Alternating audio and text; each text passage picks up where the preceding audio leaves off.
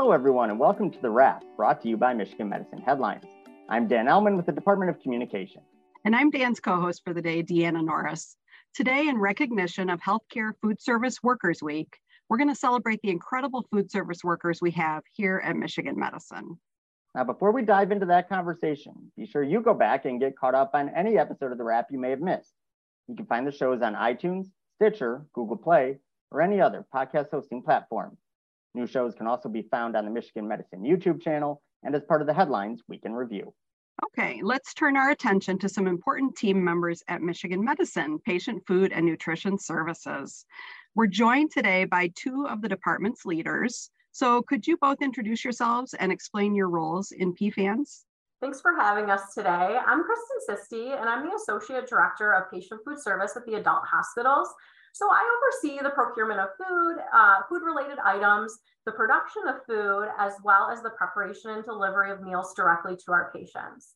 Another really cool thing that's part of my oversight that most people wouldn't recognize or realize is that um, we do all of the food preparation for the Ypsilanti and Ann Arbor Meals on Wheels programs. Hello, thank you all for listening today.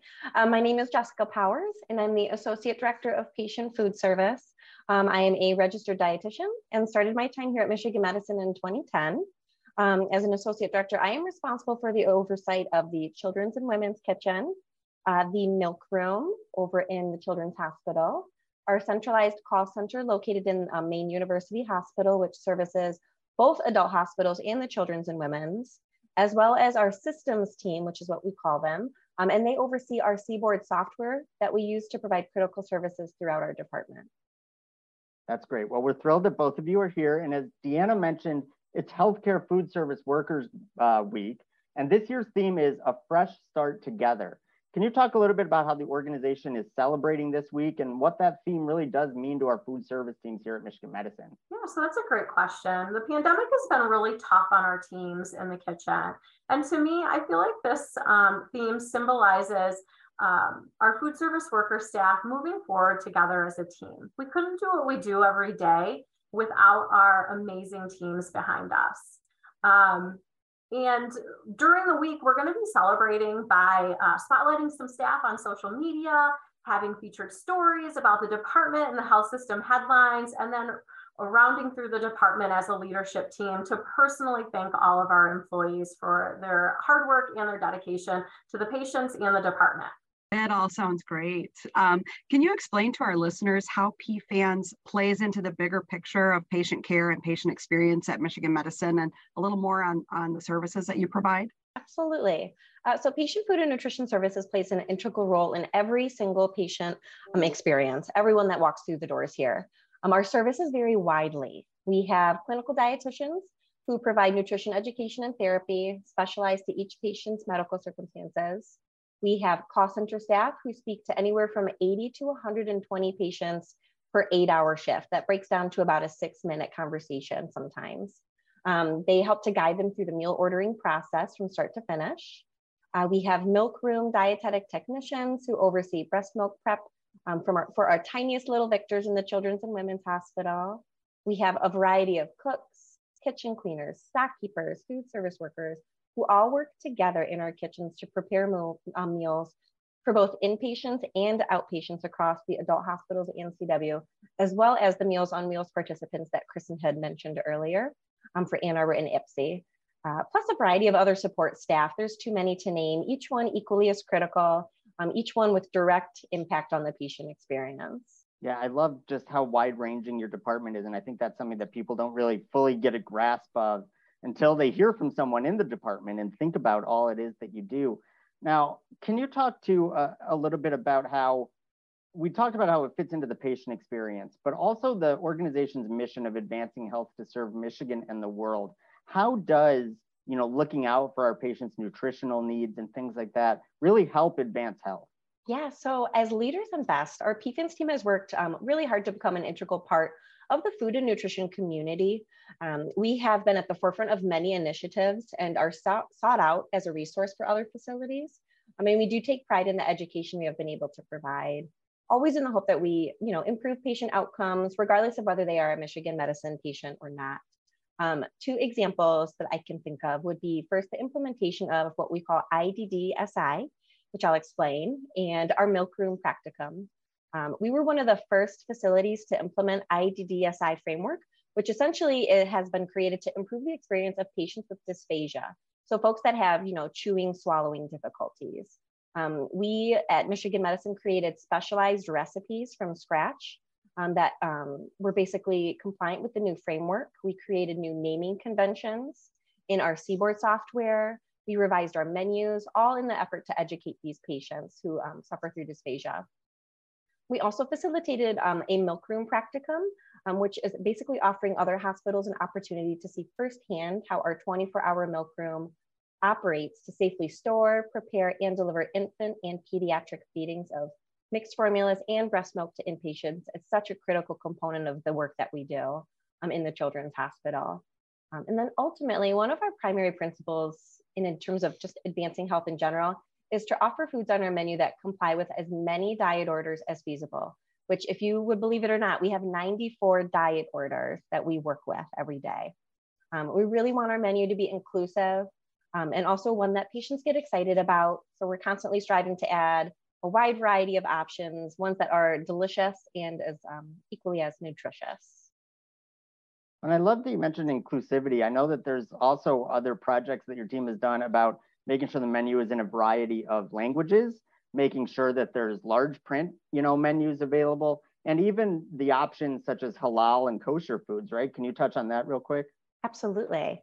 We have a wide variety available. It's funny that you mentioned that. We actually received a phone call yesterday from another facility who got a, haul, um, a hold of our call center directly. I don't know how they got in um, through the outside, but they wanted to know how we obtained kosher meals for the patients because one of the the patients that they had received was a transfer from our hospital and they wanted to be able to provide them the same quality of food. Um, so some, that's, you know, keeping in mind the fact that we have such a diverse population within the community here in Southeast um, Michigan is really essential to us. And lots of times we draw on the experiences from our own staff members um, and their recommendations for different sorts of menu items that we can incorporate such important work that you guys are doing, not only here at Michigan Medicine, but also out in the community and sharing that expertise with other health systems. So that's really wonderful. Um, what would you say is the most misunderstood aspect of the work that your teams do? So it might not necessarily be the most misunderstood, but a lot of people don't realize that we're not affiliated with the cafeteria, and a lot of people in the hospital kind of put us both together. Um, but outside of that, I think there's always just a general misunderstanding that hospital food isn't good. And I will tell you, we all strongly disagree with that. Um, we have really amazing teams within our kitchen um, that worked that work so hard to make sure that we are doing quality, amazing food to order for our patients. Um, most all of our soup, sausage, sauces, and gravies, they're all made um, within our kitchens utilizing large batch process so that we can have fresh, from scratch recipes for, for our patients. I think if people came to our kitchen, they would just be shocked at how much we do that is 100% from scratch on our menus. And I would say one other misconception would be that our call center staff take meal orders in the same way that you would, you know, place a meal delivery through McDonald's drive-through. Um, our call center um, staff spend on average two minutes per phone call, up to six minutes, um, guiding our patients through the ordering process. Oftentimes, patients are on specialized diet orders, sometimes multiple diet orders on top of each other. You might have someone that has fat, sodium, and fluid restrictions at once. Um, and sometimes patients have multiple food allergies that they're trying to handle and make sure that they can find some good food items to consume. Um, so our call center staff uh, basically provide a tremendous amount of education and direction, always ensuring that the food items that are selected are ultimately ones that not only sound appealing to the patients, but also fit whatever nutrition parameters they have to work with with their diet and allergies. Um, they're oftentimes the first interaction a patient has with our department when they get through the doors here. Um, and the customer service they provide is really engaging and essential. Yeah, I think you could say that too about just call center reps in general, right? A lot of times they're the front door of the organization and the work they do is so important. Uh, changing gears a little bit, what would the two of you say for yourselves is the most satisfying part of the work you do? So great question. I know this is totally predictable response, but I'd say hands down, it's the patient's response to our food. Um, we always like to joke within the department that we are the best part of the patient's day whenever they're here at the hospital. And we always appreciate when they give us the feedback confirming that that's the case. Uh, so I've been here close to 15 years, and I'll say I still get just as excited about positive patient feedback um, now as I did on day one. Um, there's just something so satisfying knowing that the work we do has made a difference for our patients' day or that the patients have enjoyed a meal so much that they want a recipe of it for, from us. And I would piggyback up exactly what Kristen said. The patient satisfaction is so key. Um, but in addition to the happy patients, one of my most satisfying parts of my job is hearing feedback from patients and from other Michigan medicine staff regarding our own PFANS employees. Um, our staff take really a tremendous amount of pride in the ability to provide great service to the patients. And when we hear of specific staff members who go above and beyond whatever you know the situation might be, it's really wonderful to hear those stories. I mean, it does make me incredibly proud to be part, part of such a great team who always is putting you know patients first. So, is there anything that the two of you are really excited about in regards to PFANS when you think about the the months and years ahead? So one thing for my team that we are super excited about is a couple um, behind the scenes projects that we're doing um, and renovations within our kitchen. One of them, the most notable, is a renovation to our section of the kitchen that's never been touched um, since the since the hospital opened. But it's the area that we do a lot of our large batch recipe preparations. So um, our team has been able to engage with uh, a lean team here to ensure that we've got the best flow possible whenever um, we do get down to that renovation. And our staff are so excited to have new state of the art equipment that's going to be a lot more ergonomically friendly for them too, because a lot of the equipment that we use for these large batches it is huge. So um, dealing with that equipment and not having it be very user friendly is, is, a concern. So that's one that we're really excited about in the in the adult hospital kitchen. And I'll say I'm also really looking forward to the opening of the pavilion. I know we have a couple years yet before that happens, um, but with the opening of the pavilion, it's actually going to offer a lot of opportunities um, for our department as a whole, just to continue our efforts to create consistency in operations across our kitchens, across the hospitals um, to become more efficient. Um, the opening of the pavilion will also bring us the opportunity to advance our technology within our department and implement a patient bedside ordering app. So patients will actually, um, to some extent, be able to order some of their meals online versus waiting, you know, on the phone, waiting for a call center representative. Um, um, so this is already in the planning stages within our department, but once we approach the pavilion opening, um, it'll be within arm's reach, which, which is really exciting for us. Yeah, that sounds absolutely wonderful. Thank you so much, Jessica and Kristen, for joining us today, sharing this information. Now, for one of you, your work here isn't done yet. Jessica, you lost a lengthy staring contest with Kristen before the show, so you'll be the one participating in the lightning round. When we ask a guest four quick fire questions, you ready to go? I'm ready. All right, Jessica. So if you were not working at Michigan Medicine, what's the one job you would love to be doing right now? I would be working at a baking company, probably baking pies all day long because I love pie and I love to bake. that sounds delicious. What's your favorite kind of pie? Sausage and apple. Not your traditional wow. pumpkin. Yep, yep. It's it's a very delicious combination. Everyone, I recommend everyone should try it. All right. So this is funny because uh, you didn't see the script, but it seems like you did. Uh, we've talked a lot about food today. What is one food you could eat every day for the rest of your life? Queso cheese. I would need some sort of dipping vessel, so some sort of chip or a vegetable for it, but queso. Interesting. All right. Um, so, Jessica, instead of food, let's focus for a minute on drinks. Um, earlier this week was International Coffee Day. So, if you had to choose, would you pick uh, coffee, tea, or hot chocolate? Ooh, that's a tough one. I would definitely have to go with coffee, though. I call tea hot dirt. I just can't. It's just not not something that's in my in my flavor profile. So I would go with coffee.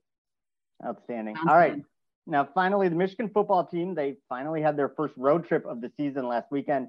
So that got me thinking, are you into road trips? And if so, where's the coolest place that you've ever gone? I, Kristen's smiling because she knows about some of my road trips. I love road trips. Um, the coolest one I've been on was actually one that lasted almost three weeks. And I went out west to California. I went all the way to Yosemite and camped out there for about a week and then you know visited a bunch of national parks along the way stopped at a hotel here and there, and it was wonderful. Thanks so much, Jessica, for participating in the lightning round and for helping the Wrap celebrate Healthcare Food Service Workers Week. If you want to learn more about your PFANS colleagues and how they exemplify each of the organization's core values, check out this week's story at mmheadlines.org. That's mmheadlines.org. while you're there, you could check out other featured stories from this week. For instance, there was important information shared during Cybersecurity Awareness Month, and all that and more at mmheadlines.org org. Okay, Dan, we asked Jessica about her favorite road trip that she's gone on. How about you?